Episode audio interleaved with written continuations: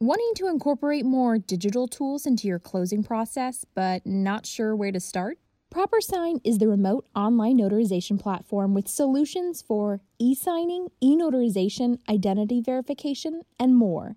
So, whether you need to perform a RON or RIN or anything in between, ProperSign has been called surprisingly simple to use by some of the title industry's pickiest professionals. For a limited time, you can get a 30 day trial of the tool completely free. To get this offer, visit propersign.com backslash safe dash secure dash closing. That's propersign.com backslash safe dash secure dash closing. Now, back to Title Talks. Most of us are familiar with personal identity theft. But if you own a business or hold title to a property through a limited liability company, you need to know about the threat of business identity theft as well. In most states, it's shockingly easy for criminals to change the address and managing partners listed under an LLC to take out a loan. Furthermore, title agents and real estate attorneys may unwittingly be helping these criminals steal businesses and properties out from under their rightful owners. I'm Amanda Farrell, and you're listening to Title Talks. There's so many victims out there that they don't, the police can't even help them because they don't have the resources and the manpower to deal with this problem, you know? Andy Pham is a successful real estate developer and entrepreneur who created Company Alarm, a software meant to help businesses and real estate professionals identify when business identity theft has taken place. It was an idea he got after receiving a notice of foreclosure on his $5 million property. Crooks had usurped the ownership of his LLC and used it to take out loans with the property as collateral. Our conversation starts with Andy telling us about his background and how Company Alarm came to be.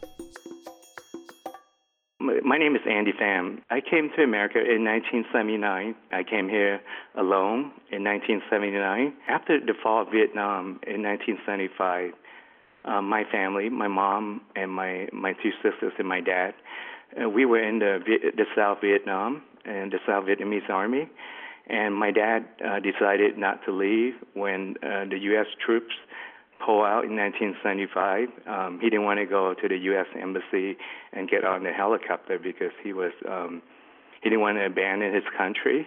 So he decided to stay. It was a big mistake for, for us to stay because after the fall of Vietnam in 1975, the communists, uh, which is uh, the North, they went down, they won, they, they conquered, they occupied South Vietnam. And within 24 hours, they went around all the neighborhood and knocked on every single door, say you have to leave your weapons outside your gate including your military uniforms and your, guns and so that's what we did we obeyed the law because the government is, is, the North is in control now. The North is um, communism. After that, the, which is 19, 1975, my dad, um, our family, we had a lot of problems and struggles and starvation because once the communists took over South Vietnam, there was nothing left. You know, they confiscate land that you you own, they confiscate the guns, so you can't defend yourself. So I was eight years old when I saw this, you know, happening. And in 1975, also they took my dad away at two o'clock in the morning. They they knocked on the door because he was in the South Vietnamese army, so they they took him away at two o'clock in the morning, and we never see him for the next six years. Um, so we went through a period of, starvation because everything belongs to the communists. You know, they confiscate land, and when they confiscate your land, your private property, people have no incentive to work. You know, they just you just why would you work and the other guy is, is sitting? You know, so when no one wants to work, you have no money. When you have no money, no one wants to farm also, so there's no food. So I, it's, and also we were in the war with Cambodia, and uh, in 1979, my mom decided there's nothing left for us here, and she sold everything that she she owned that important to her, and she put me on a little boat with 15, 20 other kids. And from then on, I, I was on this fishing boat, drifting out to sea, hoping that someone would rescue us.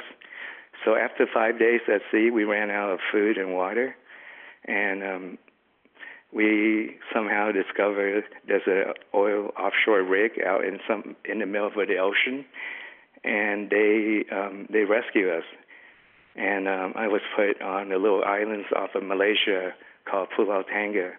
Then my life begins there, you know, as a little boy with five other kids, and we lived in this little hut for two and a half years until my grandmother left for America when the American troops pulled out in 1975.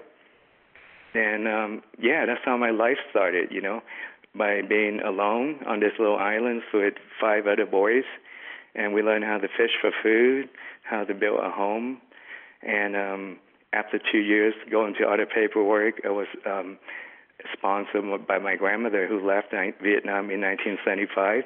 Then I came to America as a, a young boy, uh, 10 years old, you know of course, I'm sure those early years really put an impression on you in terms of your current work ethic. And when you made that move over to America, you started a, a company, a real estate development company, correct? Yes, yes. So my grandma always pushed me. Three things you have to be in order you have to be successful is you have to assimilate, in America, you have to learn the language, how to speak uh, English also. And education is your way out to move up the ladder and uh, hard work, you know. That's what my grandmother taught me that. W- with that teaching, I was able to go to college at University of California, Irvine in Orange County. And when I went to college, I I started studying for my uh, real estate test. Then I got my real estate license, real estate broker license in California when I was 19 years old. Then I went on and got my insurance license, my Series 7 auto securities license.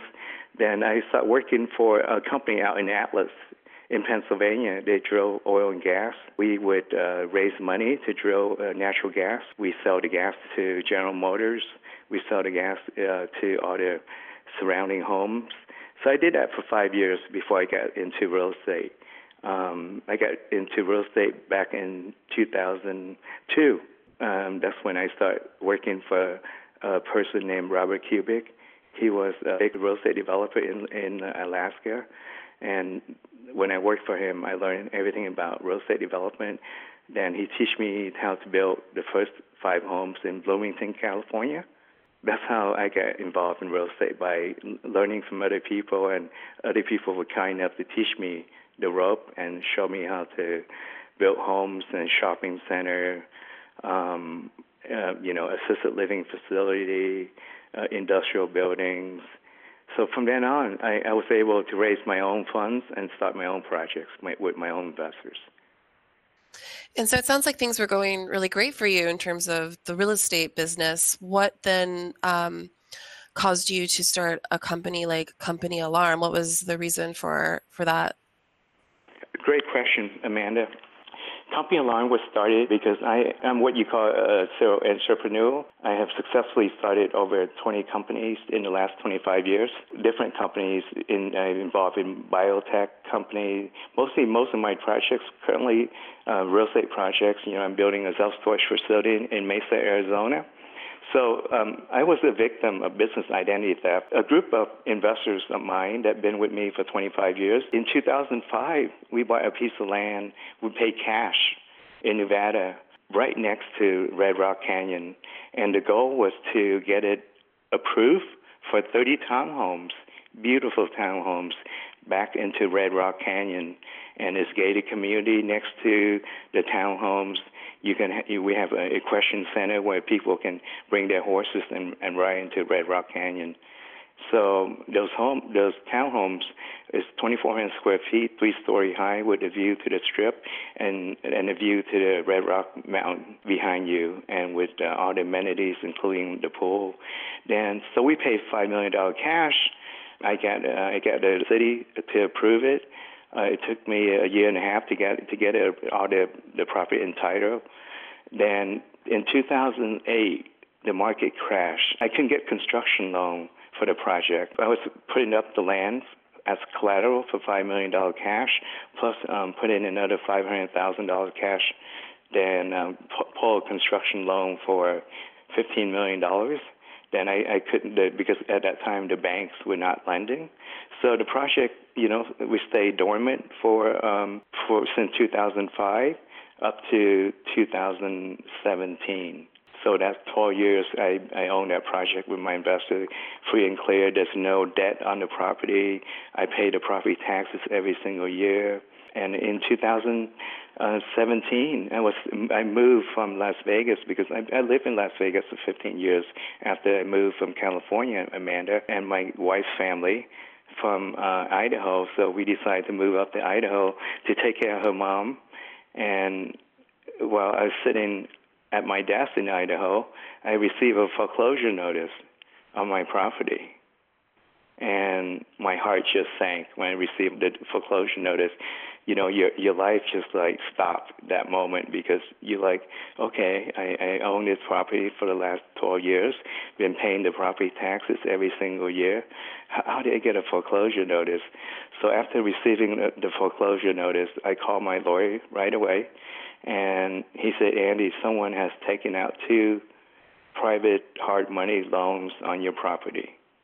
Then after that, it, it's been a nightmare for the last three years, you know, trying to go to court to do a quiet title action to get my property back, Amanda, has been the most difficult three years of my entire life.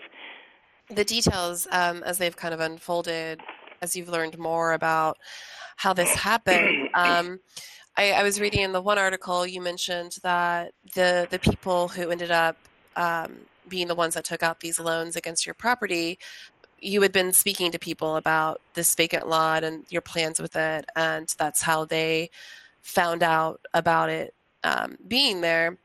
But then, what was it that they did in order to to access those loans and get those loans taken out against your property?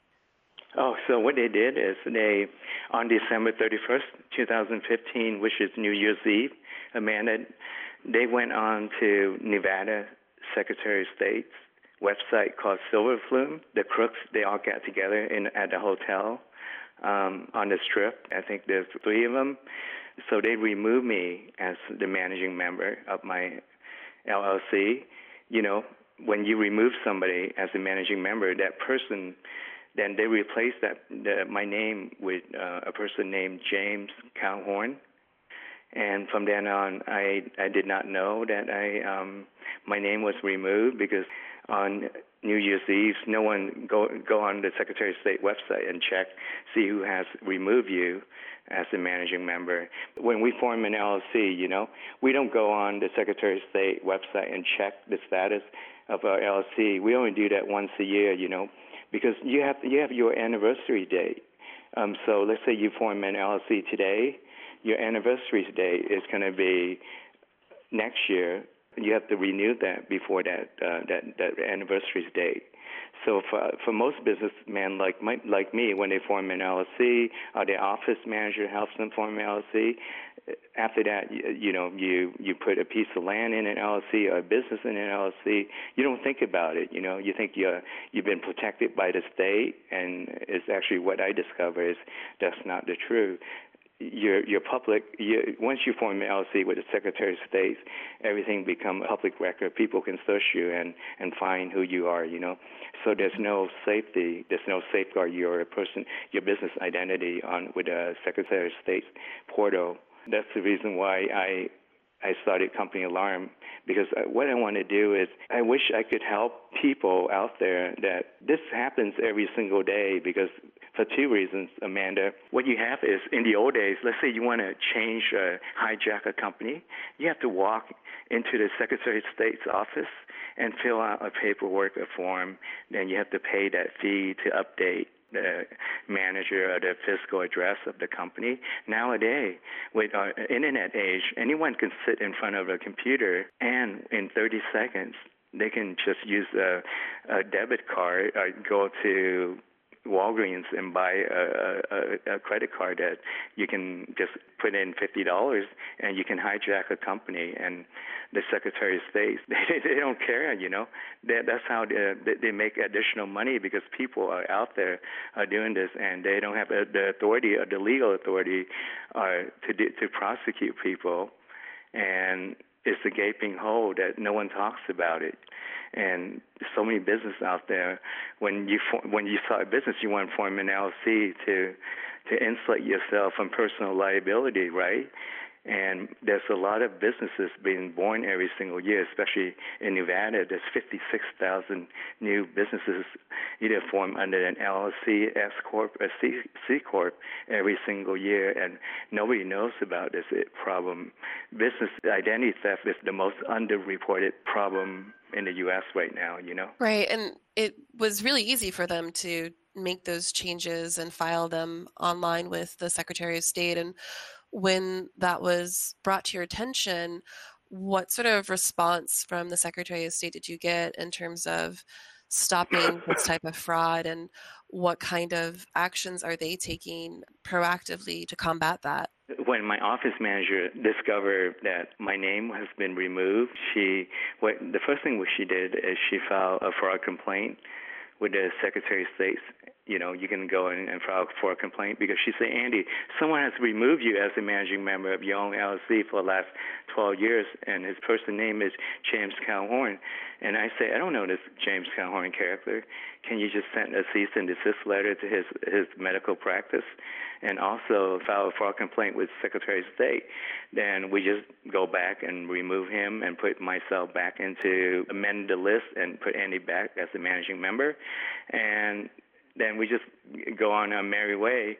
And in four months later, when I received a foreclosure notice, everything came back to me. I, now I see I connecting all the dots. You know, now I see what what they have done to me is when we receive a notice that someone has removed me uh, as a managing member, is we get a, the state sent out a very generic email say the list has been amended, and we have over 50 com- companies registered in Nevada, we get those notices every day, and sometimes some of them go into a spam folder, and we didn't check, we didn't know, Amanda, that the the uh, the LLC has been hijacked by this character, James Calhoun. You know, we didn't know that this could could happen and anyone can do it.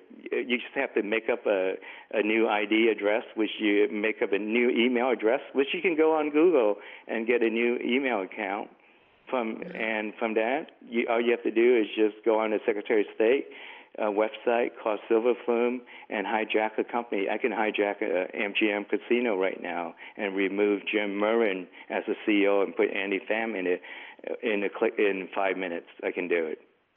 And yeah, it's it's pretty crazy, and I know with um in your case, the Nevada Secretary of State said that you know they weren't responsible for any neglect or liability um, and they said that it was a result of you know a failure of due diligence on the part of the lenders and the buyers um, do you think that that's a fair statement to make? Do you think that this is an issue where you know the people dealing with the real estate transactions should be aware of this or is there something more that the secretary of state should be doing the Secretary of State of Nevada, yes, they said we, we have no legal authority to verify the accuracy of the information and we don't care. It's up to the up to the buyer and the seller, uh, up to the the escrow agent to verify the information online. We just an entity within the government that takes the application. We don't. We're not going to call anybody to verify that is this true information. And the problem is there's loopholes in the system. Going to the last three years, going to the the legal process, I discovered that the crooks they know all their they all go to the same school because they all go to the same prison, and they teach them how to do this. You know, so all you have to do, Amanda, is that what James. When I filed a fraud complaint, you know what these people did? We named him when we filed a fraud complaint. You right? So what they did is they wrote an email to the Secretary of State, said I met them at the Suncoast Hotel. Then when they wrote that email, the Secretary of State dismissed my fraud complaint. They said, okay, it's between the parties. We we don't want anything to do with it. We just dismissed the complaint. This is I found out this to the, the request for information act you know how you when you go to deposition you subpoena records you know? And i found out that's how they get got around the system by um beating the the fraud complaint that i file it's like you and i amanda let's say you hijack my company. All you have to do is file a fraud complaint. You write a short email to the secretary to say, "Yeah, I met Andy at uh, in Florida at the Marriott," and they're just going to dismiss that fraud complaint. and they're not going to do anything about it. Wow. So it definitely seems like business owners can't rely on the Nevada Secretary of State, and I know that this is an issue in other states as well. Um, actually, wrote about the problem not too long ago because the American Land Title Association put out an alert, you know, to title agents regarding this particular problem in business identity theft and you know how that's being used as a way to either sell land that essentially doesn't belong to you or to like in your case take out loans against it. So uh, in terms of you know what title agents do and real estate attorneys what is it that you think that they can be doing to sort of maybe step in and fill that void where the secretary of state is you know not performing and what are some things that they can do to make sure business owners like you are protected what are those red flags related to real estate deals involving business identity theft a good, good question. I'm going to answer in, in three steps. Number one is, especially um, escrow agents or real estate lawyers, what they need to do is when when you do a closing, right? The first thing you have to do is, uh, with Company Alarm, with our software, we can tell you the history of the owners of the property of the LLC. Let's say I'm looking online to Company Alarm uh, backend. You can see, okay, Andy Pham been a managing member for the last 12 years. And suddenly there's a person just came on, James Calhorn, why is he taking out loans on the property when Andy been the managing member, and why is the business address changed? So there's there's flags, there's patterns that the crooks use. You know, they change your business address to their address to a new address that doesn't exist. Then they also remove you as a managing member. So those will cause the red flags. So our system will tell you on the home screen. It tells you before and after. It gives you the history of the managing member, the history of the address, the history of the phone number. On the other side of the screen, you're going to see, okay, in the last three months, this company has been changed from um, Andy Pham to James Calhorn, and the physical business address has been changed from Las Vegas to Colorado Springs. So that would raise a red flag I would the first thing I would do is pick up the phone and call Andy Pham because I can be tracked. You can uh, just Google my name. You can see my cell phone number and call Andy and say, "Hey, Andy, did you give away the right to your property, Caballos de Oro?" I would like, um, excuse me. You know, I, I I own that property. I still own that property. So there's so many ways that our system will help company alarm will will show people that look, this company has the same managing member for 12 years, and why is this person in the last 90 days take out a loan against a property that the previous owner hasn't taken out the loan? He's paid cash on it. There's five million dollars in equity on on this property, and it will raise a red flag in my mind. Also, you know, uh, there's uh, there's other patterns that the crook use is they would hijack a company that been in the dormant status for five to six to seven years, Amanda, then what they do is they revive that company and bring it back into active status. And what you know what they do? They go out and order uh, cell phones, uh, copier, send it to uh, an address that is is not even you know exists like an empty building. So what they use is they use that previous company credit to buy stolen goods. So even so, um, businesses that have been deactivated are at risk of this happening to them as well. So if you're if you have been at some point in your life a business owner, you could still be affected by this kind of fraud. Absolutely, because for example, I, I, I have so many businesses. I have so many uh, land projects, my self storage project. Um, I built credit to it for the last 10 years, you know, how you, your business, you know, you pay your utility bills on time, you build credit on it, you pay your, um, all the, you know, you, uh, you get credit, you get business credit. So I can go out and get a business, business line of credit with a bank. And all the crook has to do is go to the um, IRS.gov website and apply for a new EIN number, Amanda, in, in your, in your name your business name, and from that EIN number, they can file a tax return because that's all you need an EIN number. File a tax return with the federal government. From that, they use they, they use a fake operating agreement. Then they can go to a lender and get credit to buy a copier for $50,000 and ship it to an unknown address, the police won't do anything because it's difficult for them. It's not like a guy you see robbing a bank, you see him on camera, you know, he, he walk away with $2,500 business identity theft is a huge problem because the loss is uh, in at least a hundred thousand dollars minimum.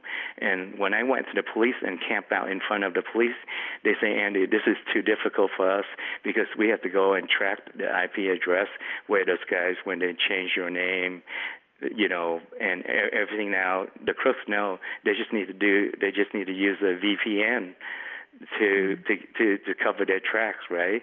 And so Uh, from my experience, white collar crime, you can get away with it if you want to commit white collar crime. My mentality is I don't wake up and see how can I steal something from somebody. I wake up every single day thinking about how how I can build a project to f- provide jobs for people around me. You know.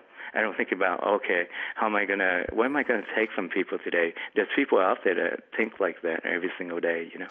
Yeah, it's really unfortunate. And I know that this issue of cybercrime, it definitely is becoming a bigger issue for law enforcement, local municipalities, and you know states to figure out how to to deal with. Um, I, I, mentioned to you, deed fraud is also a really big big issue because just like people can steal your business, they can also pretty easily steal your home as well if you're not paying attention to people filing deeds um, transferring title over from the current owner to someone new. And all they have to do is go and file that with the county clerk. And in the same way with the Secretary of State, there's no process at that level to verify those records that are being filed with them. They just they just file it. They just record it in the public record. That's it.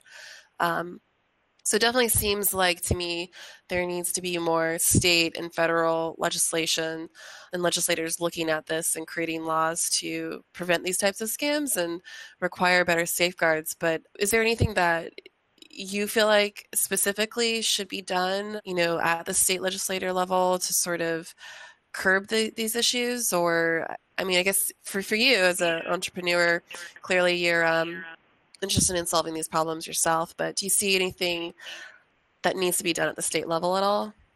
Yeah, for the last 10 years, you know, um, the, the National Cybersecurity Society have asked the state that once a year, you know, under Secretary of State, they have a, a conference they go to, and on our board is is the, the um, you know the number one white collar crime criminal investigator. His name is Ralph Gagliardi, He's the leading nation's uh, law enforcement for business identity theft, and he would go and attend those meetings every single year and ask the Secretary of State to put in safeguards.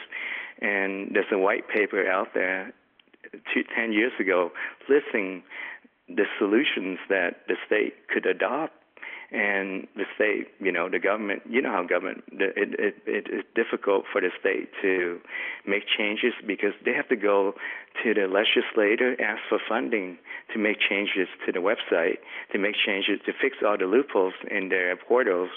And the problem is with the Secretary of State, is the is the placement holder, you know, to um, run the election each year for every two years for the state.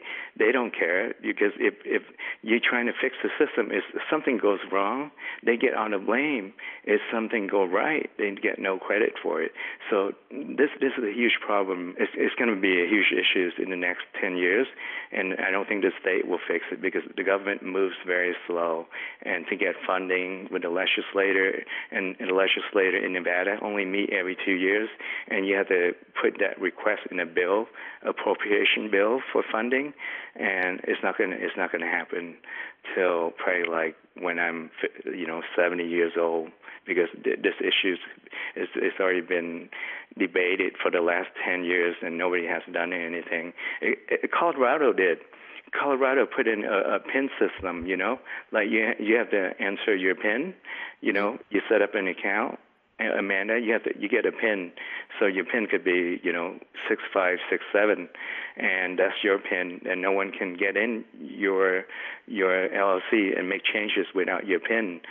So Ralph told me, Andy, only less than 20% of the business owners in in Colorado sign up for it because people they they think it, it, it won't happen to them. Yeah, only 20%, less than 20% use the PIN system because people we they don't know about business identity theft. They know about personal identity theft when someone uh, you know steal their social security number, then they go out and and open up uh, you know credit cards on in your name and and go buy you know goods then mm-hmm. you have to call the, the credit card company, TransUnion, Equifax, and file four complaints with the police.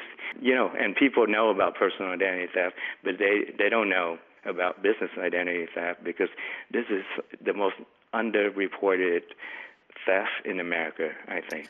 Right. Yeah, I, I was reading about Colorado's program and it just seemed like such a simple but powerful solution to have a, a PIN number or a password associated with that business that is required to make any changes. And I'm actually very surprised to hear that only 20% of those businesses are taking advantage of that kind of program. It's such a simple way to add that extra layer of protection. It's it's shocking to me that more aren't doing it. The police, the detectives, they get a list of changes from the state uh, one, once a month, and they don't have enough ma- manpower to call every single one on that list because the, the, the state gives them the list of all the changes that have been made to companies. Uh, you know, they they went from um, a dormant status into an active status. Address been changed. He only have enough time to go to maybe 10% of of all the, the the names on that list. So there's so many other there's so many victims out there that they, they the police can't even help them because they don't have the resources and the manpower to deal with this problem. You know. So what are what are some suggestions you have for people who have a, a, business and hold title to a property through an LLC to protect themselves? Um, you know, whether it's using company alarm or some other, you know, manual or best practices that they can put into place to protect themselves. Okay, great question. So, how can company alarm help um, protect your your business or your LLC? The, the first thing you have to do is be vigilant about the information. You know, um, if you have time, you just check on it at least once a month and see if changes have been made to your LLC. But most people don't. Uh, number two is join Company Alarm. Um, you know, subscribe to our service. What they get is they get an instant. A, software will detect a change to your LLC, a name, a physical address, anything that's been made to your LLC, a precise message alert will be pushed to your cell phone so you can act immediately to prevent the legal problem that I'm going through for the last three years, trying to get my property back, spending over $400,000 in legal fees. So when you get an immediate text alert on your cell phone, you can look at it and say, "Oh my God, who is this? You know, James Calhoun, you know, I, I don't know this person. Why is he a manager of my company that I've been a manager for the last 12 years, you know? So you can take action immediately because time is, is time is, is on your side when you can get notice right away. You you can fix the issues instead of waiting 11 months later. I didn't know until 11 months later. Too late by that time. The damage has been done, you know, because now you have to hire lawyers and spend money to get back something that you you rightfully own. It's a nightmare because they'll they'll just bankrupt you, you know. We uh, at PropLogix we work with a lot of title agents and real estate attorneys. And what sort of um, value would you say that this this adds to the the work they do is in terms of you know educating them about the issue? And are there any other tips that you would give to them in terms of the work they do and the people that they help, and maybe even their own company? Is this you know a potential problem for them as well? Yeah, with with our with our software, we can you know we can help um, title agents or uh, uh, real estate attorneys. We have different level of red, you know, green, blue, and red. Then we can assign a different alert. So red alert is like if someone just changed your physical address in the last two weeks or in the last 10 days, um, your business address. Uh, number two is if someone just removed the managing member. So it gives them the tools to verify the information from the previous owner, I ch- double check on the address before they issued the title policy, you know. So that's what our software is, is great about is helping people with tools and assign different alert that they can follow up and say, okay, red alert, um, Andy been a managing member for 12 years. Suddenly, uh, the guy's only been a managing for two weeks. He's taking out a loan on a 1.7 million dollars. Um, the lender is getting title policy now. The lender, the, the the underwriter, is not doing her due diligence because she's just going on the Secretary of State website and look and say, okay, the new person is James Calhoun. It looks legit. The operating agreement looks fine. Um, so we'll, we'll we'll issue a title policy. Now going to hold this legal process, the insurance company know that they're going to lose. They they're on the hook for the 1.7 million dollars, Amanda, because they didn't check. They didn't check. They didn't. They didn't. They just went on the Secretary of State's website and saw James Calhoun as a managing member and issued a title policy without calling me. And the, all the crooks they did is they just make a fake operating agreement and everything is is forgery. And they said I resign from my own LLC.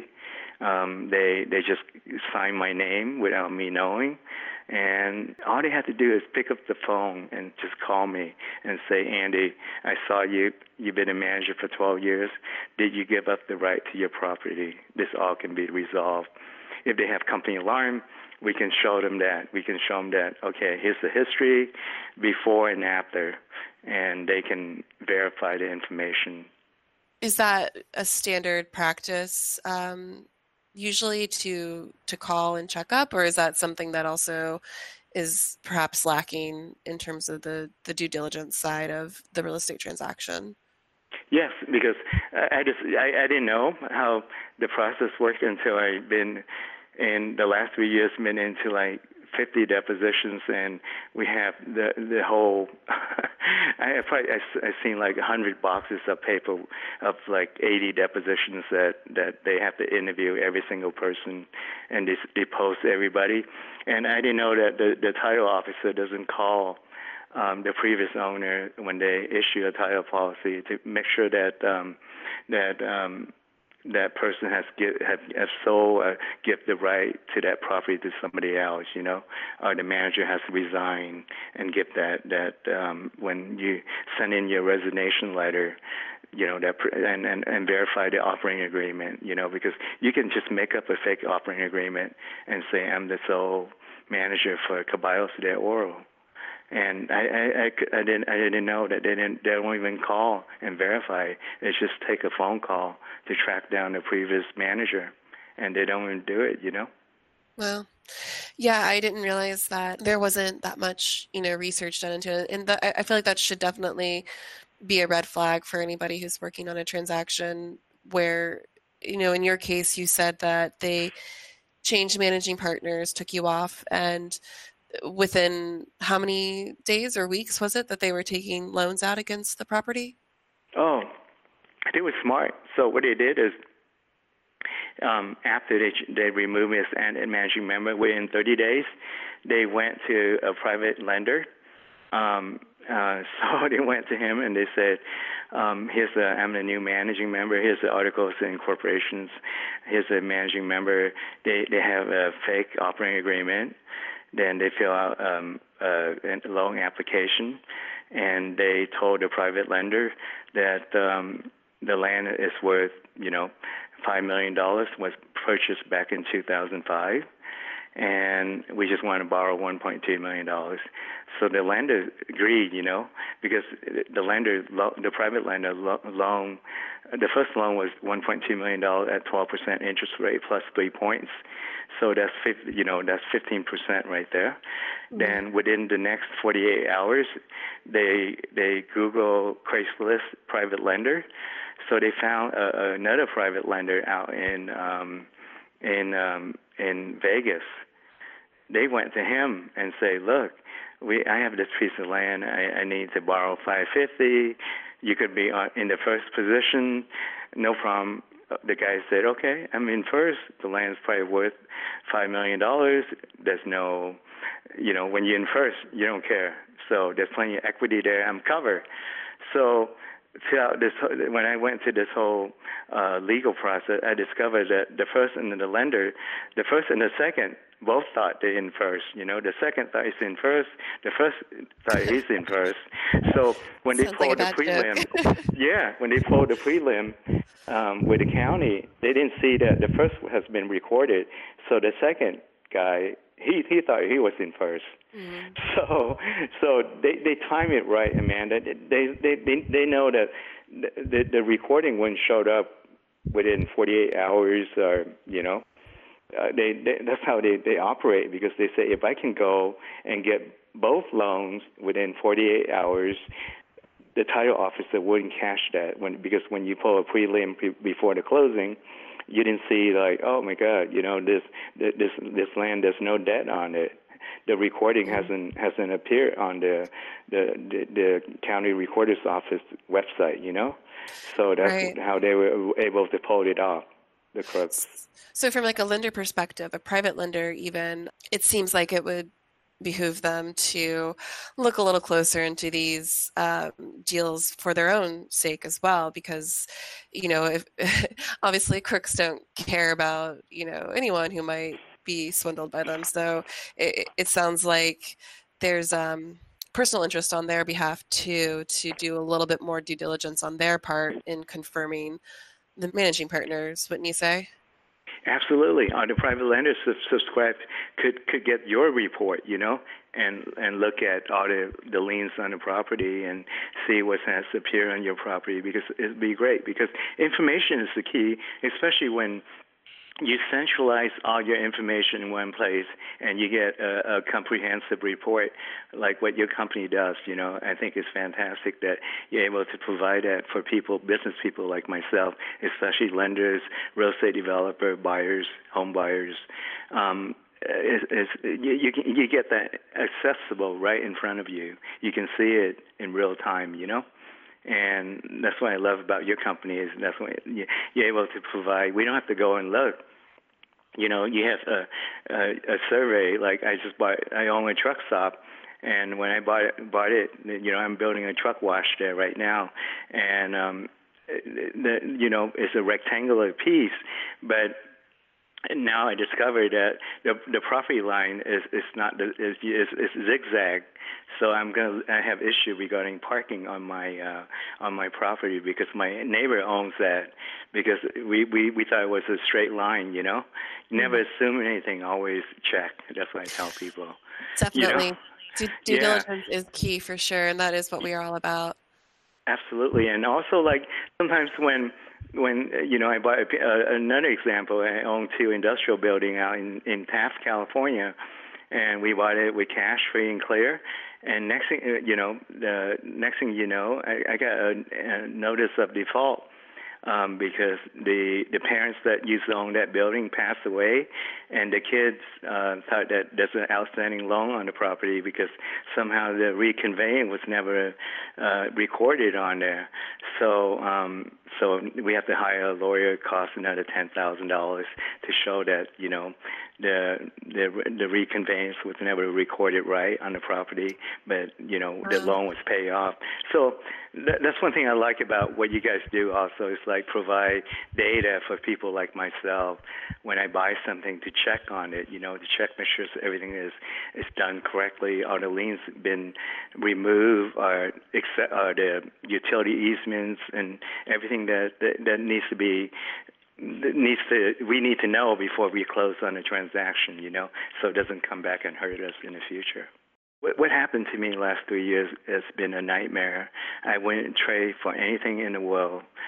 So I don't want other business owners to go to what I have gone through. That's the reason why I built Company Alarm.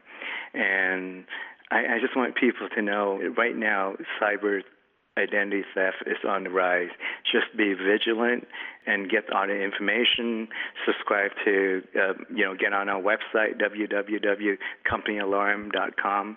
We have great articles on business identity theft that, that you know that they can do, things that they can do to prevent this. You know because America is the, the, the best place to live. You know, it's a land of opportunity. All you have to do is just work hard, play by the rules, and you can make it because as an immigrant, I, I came here with, uh, with just with a clothes on my back, and um, and my goal is to build businesses to hire more people and to give back to the community which I, I, I love. That's what my mission is, is to build more businesses and hire people and pay great wages and take care of the people that work for me and their family and their kids. That's my philosophy is is is you know help people along the way on on this journey because I was very blessed to have this life here in America, and I'm very very lucky.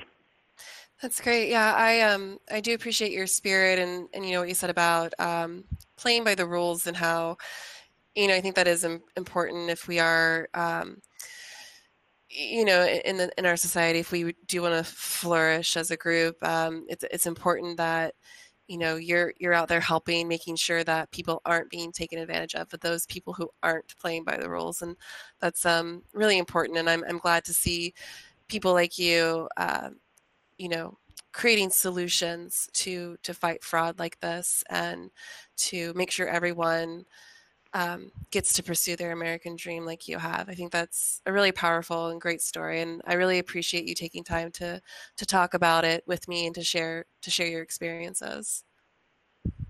Thank you, Amanda. Anytime. Yeah, I, I love to be a part of whatever you need. I, I love to help you, and uh, for me, is I'd rather work with somebody than do it alone, and we can help each other and spread, the, educate the public and educate business owner.